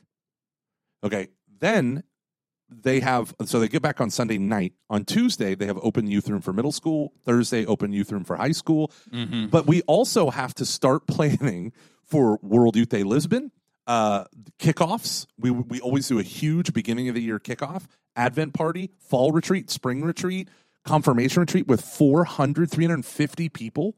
Wow. 280 kids, 250 kids plus a teen, two teen assistants per class, plus two catechists per class um, plus all the other volunteers and helpers and musicians that we need just to execute the retreats about 350 people, right? So you think about that, that's insane. That and is the in- 125 EMHCs that you're going to be using. Yeah, well, we actually we're going to increase it. We got permission. Oh, good, good. To increase it so that it's literally 50 percent of the place giving communion to 50 percent. So it's everyone just turn, just turn to your neighbor. It's so communal, uh, very neighborly. But like, so I went through and I listed eight things. Now, when you say World Youth Day 2023, that isn't buying a package and then asking people to sign up. You're talking about at, um, at minimum, at minimum six to eight informational meetings, parent meetings. Mm-hmm youth meetings, small group pairing people up, preparing them for the trip, go sending out packing lists, communicating with the pilgrimage company, the tour guide company, the bus company, signing contracts, submitting contracts ahead of time so your pastor can review it. Our archdiocese, they, the pastor has to submit it to the legal department first in the diocese. So now you're adding weeks of runtime right. to things that have just a couple weeks of deadline. So if you aren't executing almost hourly, and in July, right, you're going to fail. Right. And so that's the burden. So I started pulling stuff out. And then the number one thing we got from parents well, what happened to this? Well, what happened to that? And I was like, I, I, will you volunteer and lead it? If you volunteer and lead it, I'll, we'll do it. Mm-hmm. But I can't ask them to do it. I can't. I can't. One month or one time a month, every single month until from from June right now until September of next year, they have major events where 100 plus people are attending or 50 plus people are attending 50 plus meaning it's outside the parish so you're coordinating buses and planes uh, 100 or 200 or 300 if it's local wow. Like, do you think that just happens in a day yeah and and it's not the only thing you're doing yeah and you're building relationships you're writing curriculum i didn't even talk about writing a curriculum for the fall and the spring you have to develop it. I mean, yeah, we use Team, but Team does isn't writing curricula for 300 kid 300 freshman programs. Right. The running curriculum for 30, 40, maybe 100. Large youth groups for most places, most of the, in the country is 100. So this is deep work. This is the stuff when teachers are writing curriculum and when they're giving talks, that's that's deep work. It is. And then they have people waiting in the wings just to come up and tell them everything they did wrong. And you you have this cycle and you're like, I'm gonna lose my mind. So what do you do? Well, number one, personnel, you gotta hire. You gotta mm-hmm. pay people. Yep. Right. And so thankfully we just hired an admin assistant who's a whirlwind kickboxer of of uh, logistics. But I mean, like I feel terrible, but I don't know how to. I don't know how to do it any other way. So it's processes, it's whatever. But good lord, no wonder people feel like they're so burdened. They don't know how to get out of it. They don't, and there doesn't seem to be a lot of hope that they would be able to. Yeah. So. So the first thing is you can't hack your way out of the problem. no. No. You can. You can. The only way you can do is you overhaul. You can't hack right? You can come up with some little stuff to give you a little wiggle room, but you got to figure out that work in that unscheduled email collaborative blah blah blah is a terrible way to go about. You got to come up with alternative systems. You got to be clear. You got to force it, and you have to get your boss on board. Mm-hmm. You have to. You have to get your boss on board. They have to realize that what is work. Like for you, how would you define your job? You're liturgy coordinator. So what would be work for you? like it's not just answering emails, but it's the No. I mean, one, it's funerals. You are entirely responsible for funerals. Yep. From the family to the what do you call it? The what do they do at the graveside? Burial, No, the, committal, right, right of committal. committal. Yeah. I didn't know if this was like a legit question. I didn't know if it was a quiz question. Yeah. What do you call it when you're a deacon in training and you're forced to go to a burial? Right of committal. Normal. Yeah, daily work. Um, yeah. yeah, I mean, a lot of the physicality aspects of, um, uh, you know, moving things around, supplies, stuff like that, making sure everything's restocked. You know, doing there, there's a, there's a lot more movement around with this position than just you know sitting here answering emails, coordinating things, in that through that venue. That's yeah. part. That's certainly part of it, but. Yeah. Um, but yeah, I mean, I think um, uh, the things that we've done to uh, you know, when, when I first came in, um, what, what, was your line? Is like, you know, you're, you're, you were just kind of like a, kind of seemed like you came in, you're maybe like a copy editor and a lot of printing and, yeah. you know, putting stuff in sleeves and, and, and you, um, you rethought the entire job. Yeah. Well, 80% of the, of the bulk work. Right. Right. Yeah, and I mean, in certain respect, it, it, it, the funny thing about that is it's, it did two things simultaneously. One, I think perhaps um, it, it was it, it mm-hmm. was an opportunity to demonstrate the the value, the good that I could bring. At the same time, too, it actually um, didn't delegitimize my the position, uh, but I think it put uh, it it it put it at a level uh, a healthier level, um, both for expectations for myself, but also uh, what others would expect. Uh, from me. But again, there's there's back and forth on that. There was like, you know, how come this wasn't done in this way? Well, because it shouldn't be. It, it actually should look like this. And actually, you don't need this thing that I'm creating, which really requires zero skill, and anybody can do this. Um, but actually, the, their source is right here. You're referring to the Roman Missal. How do you know? You're referring to printing off 90% of the Roman Missal, putting know? them in binders. Yeah. It, it's funny. It's just like Mary when she took over the bulletin. The bulletin was 20 hours a week. Right. And now it's four. Right. And how does it four? Well, people used to send in pages of Word document typed up, and then you had to fit it into a paragraph.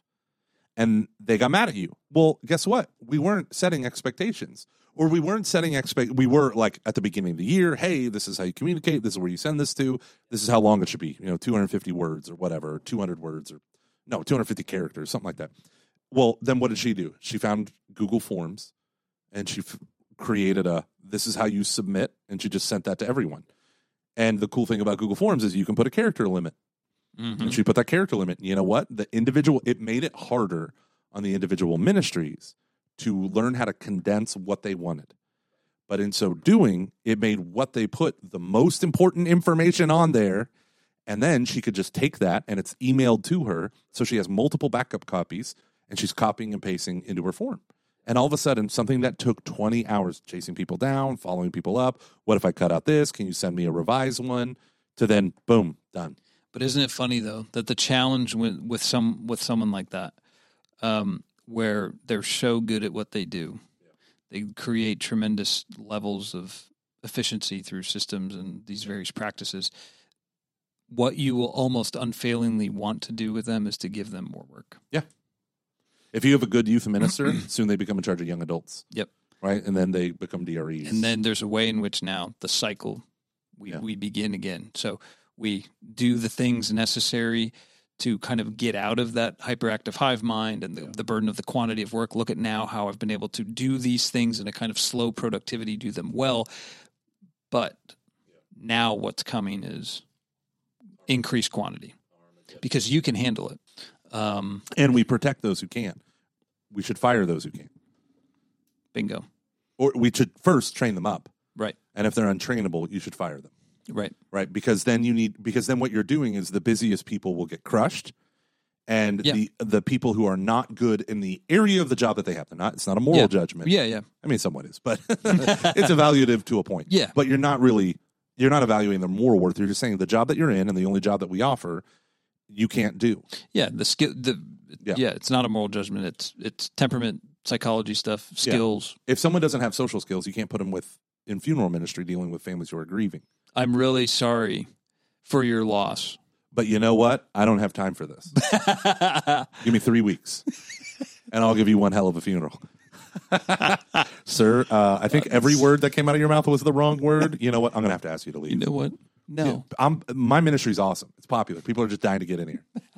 Sorry, I had to do that. It's cross-eyed. Yeah, looking at the gravestone on the side. Um, but that that's so true. And so what the busy people get busier and then they burn out because then the, all of a sudden they have chronic work overload. Mm. And the least busy people are protected. We should protect the ones who create the most bang for the buck kind of thing, right? Like it's why star baseball players are given more star athletes on sports ball teams are given more money because they bring in more money. And you realize that if you compensate them to some sort of ratio, all of a sudden you'll see the returns and they won't leave. They feel appreciated. If we if we suck at training, if we suck at manage and this is management. I need to know what you're working on, not because I need to be like, I don't think like I want to know what my people are working on, not because I want I'm suspicious like are you really working? When you say you're going to work from home today, are you really working? Mm-hmm. It's not that what I trust in my people if they're going to work from home, I know they're working from home. I know they are. But then the thing becomes, okay, what are you working on so that I can make sure it's not overburdening you? And because the moment it is, and I'm I'm going to overburden a star player, they're going to think about going somewhere else. Or you know what, my husband works. I'm going to step back. Like the saddest thing in the world would be if Jennifer Rush, you know, who helps oversee all this admin work, if she's like, you know, I don't need this drama. Like that would be horrible. Mm-hmm. I would die. I would cry. I would. I would. I would just right, right then get in the fetal position and cry for two or three days straight. Because one of the things she says is, I delight in taking work burdens from other people and doing it myself. And I'm like, oh my goodness, you're the opposite of me. And then she said, Great, can you? I got a couple things for you. Hey, how do you do Excel? uh, no, she's, but then at the same time, she told me that in a previous job, she has repeatedly told her bosses, do not promote me. I do not want to do your job.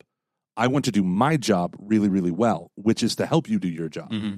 And the moment you you promote me and I'm doing something different, I'm not going to like it, and you're not going to like the result. So yeah. I told her I will never promote you. You'll never be promoted. Uh, good you, news. Yeah, good news. Good news. This is it. No, but like, but there are some. There's a famous guy at Apple who has been offered for like ten years promotions to senior management, and he's like, nope, I just like coding. Just give me more money, please. Yeah, yeah. Don't take this away from me. I don't want to manage people. I want to manage code. And it's like stuff like that that I think is awesome. Yeah, and that that it's it's not just the automatic thing of because you're in this position, the only way that there's only a way forward, and that means you have to go up this ladder instead of being like, well, no, why can't I just do this thing really well and be good at it? Yeah, and and that's where the lifestyle side of it is the most important because if your values are built around doing a job, doing it well, feeling rewarded, then you're not going to derive value from the act of climbing the corporate That's ladder. Right. You reject careerism for the sake of work, right? For the sake of dignified work. But also, you, what you value first is the lifestyle that you're creating. So when Mary, who's incredible at work and super efficient, when she came into my office and said, "I'm about to have twins and I have a toddler at home," I said, "Are you quitting right now?" I said, and I would be 100 percent on board with you quitting. And she said, "No, but I wrote a job description of what I want to do." And she was one of those people. The first book that I read of uh, what's his name, Cal Newport, so good they can't ignore you. Like I, I can't, I can't ignore her. She's so good. She crafted her job that no one else can do around her lifestyle, which meant for her losing money, but it meant for her being part time at home with her baby. Well, it's beautiful too. I mean, she has her lifestyle. You have yours. I have mine. It's just it's yeah, they're great. Just, they're just differently right. They're just alternatives. Uh, I have to think about this Frankenstein syndrome. Yeah. Because I think like Facebook, hey, connect with your friends or terrorist groups. you know? hey, Arab Spring, also blowing people up, shoot people in faces. Uh, like, right? Like, you think about that. Connect with your friends. Well, I mean, hey, connect with your friends and ex girlfriends, and now you're having an affair. And now Facebook goes from never being mentioned in a court document to being the top three reasons why people get divorced. Whoops a daisy. Whoops a daisy. Frankenstein syndrome. Yeah. Uh, it says here you're getting divorced because of Frankenstein syndrome. uh, Mr. Zuckerberg, how do you handle these? Frankenstein syndrome. Neil Postman talks about it. Oh gosh, I think we exhausted work. I'm exhausted. I feel fatigued. I know. Not me. I feel energized. Really? Yeah, I think it was the athletic greens. well played. And Credit Karma. I think that's also an ad. Good setup. yeah. So I, I think this is so important. We are wasting time at work because we're doomed to the stupid hyperactive hive mind that makes you think the only way you're really working is if you're working incredibly exhausting hours. You're not actually producing the thing you want to produce. Like I ask parents, if you didn't have to answer email for a week on your jobs, what would that feel like? And you can hear the room go, I have a talk called Deep Parenting in a Digital World.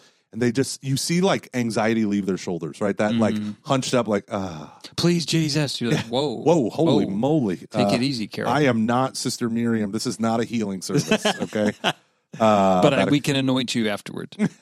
I can anoint you. I can anoint you. It's not holy oil. It's just olive oil. It's just, it's tasty though. It's um, lavender. Yeah, but uh, yeah, it's an essential oil. Uh, it's not sacramental, whatever church. It's still um, important. That's why it's essential. That's why it's lavender. No, but the and I so I asked these people afterwards. I said, okay, what what do, what do you do?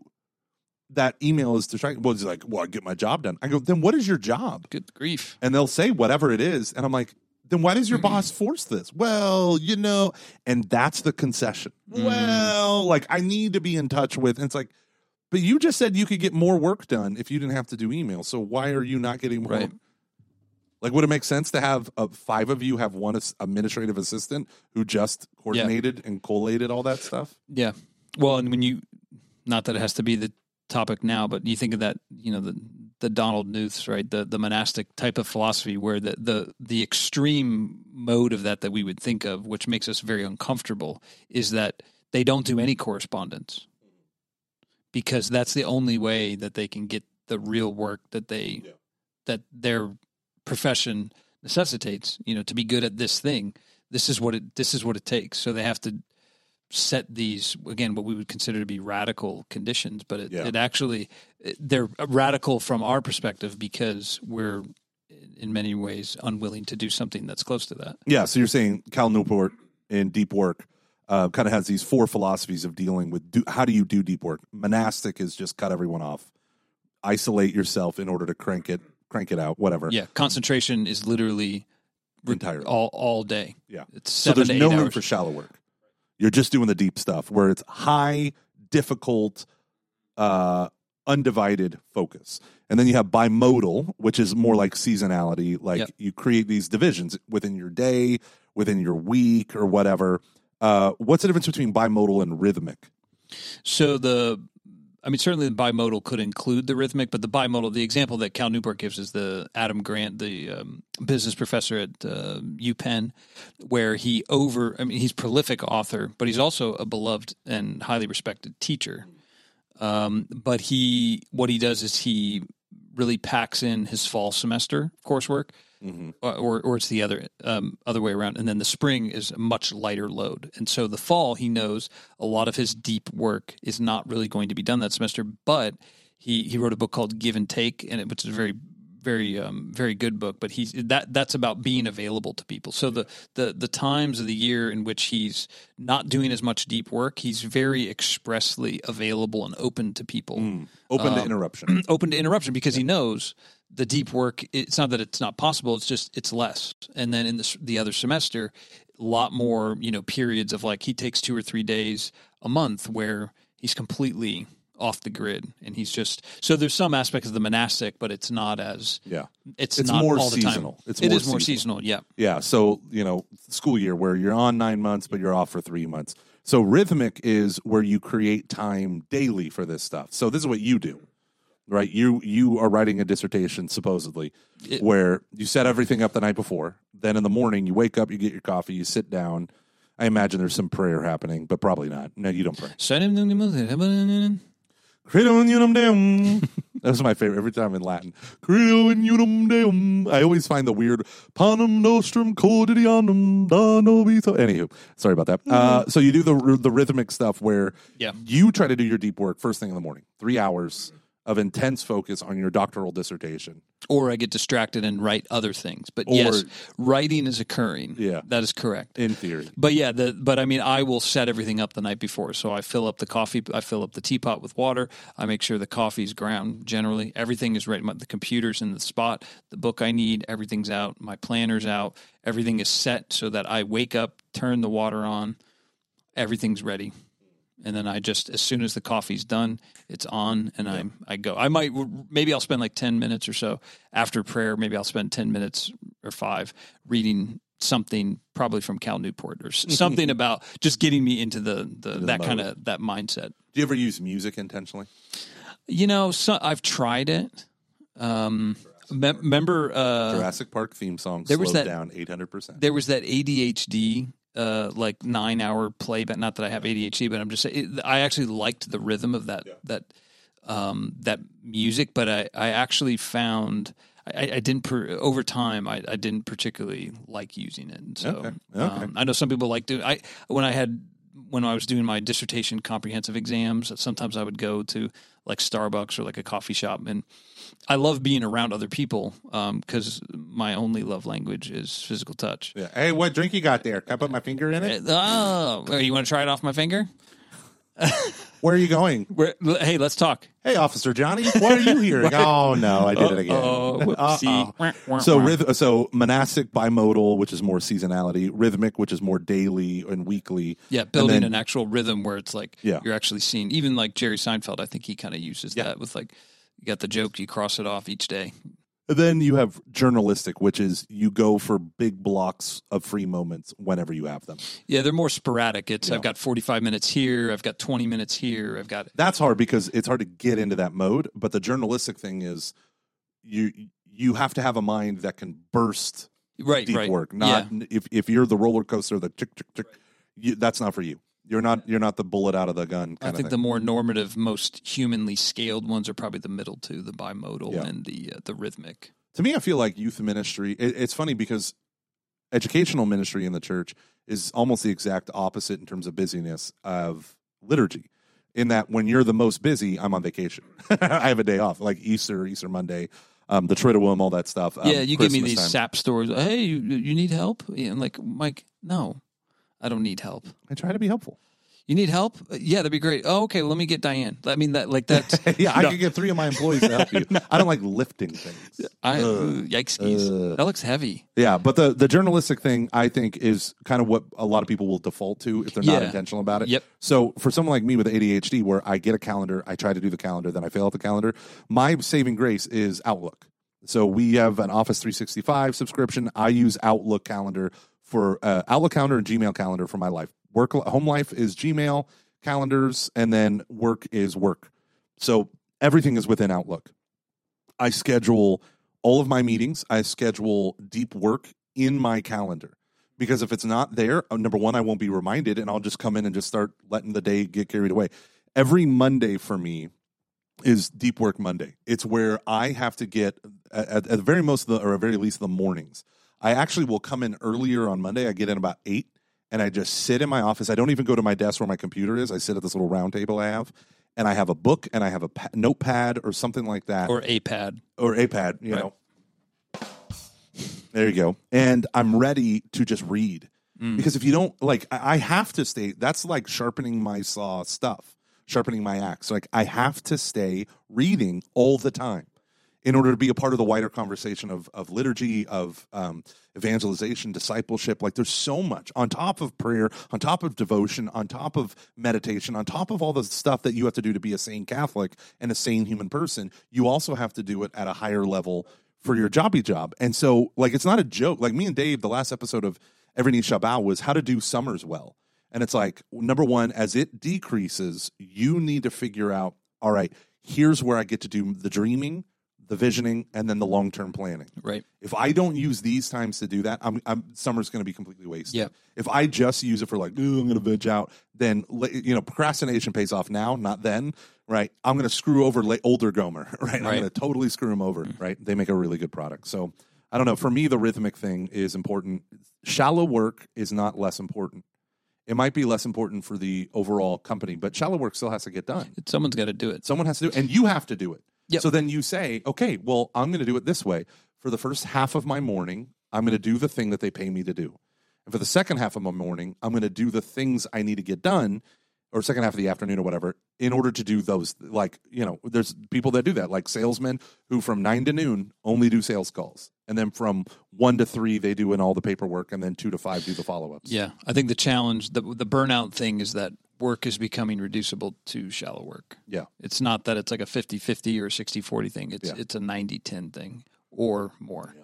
And it needs to stop. Right. Yeah. So here, here's a sad thing, and we'll end here. Yeah. This is how shallow work escalated. So in order to stay in touch with parents, we thought it would be a good idea to create a GroupMe account.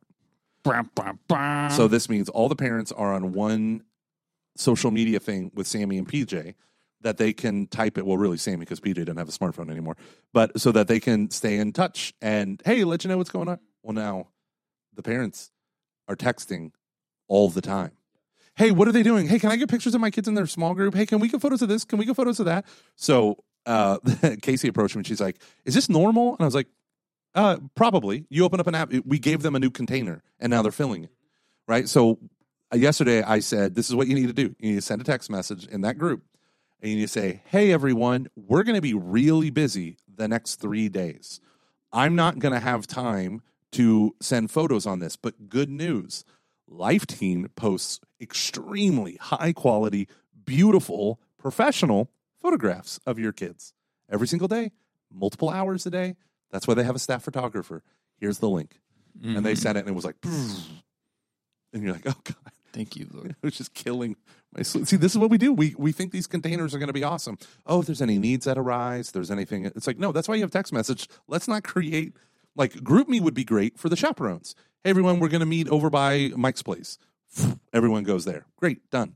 Instead of sending out multiple emails and multiple, they know. Oh, I just need to check my GroupMe at these times. But oh god, oh god, what have we done? What have we failed? thanks. No, All thanks. right, this has been uh, a burdensome, exhausting, fatiguing episode of Catching Foxes. Is that because of me? Do you think? What do you think? Yeah, no, I think it's you bring such a low energy, right? Right, that it's kind of I don't want to use the word depressing.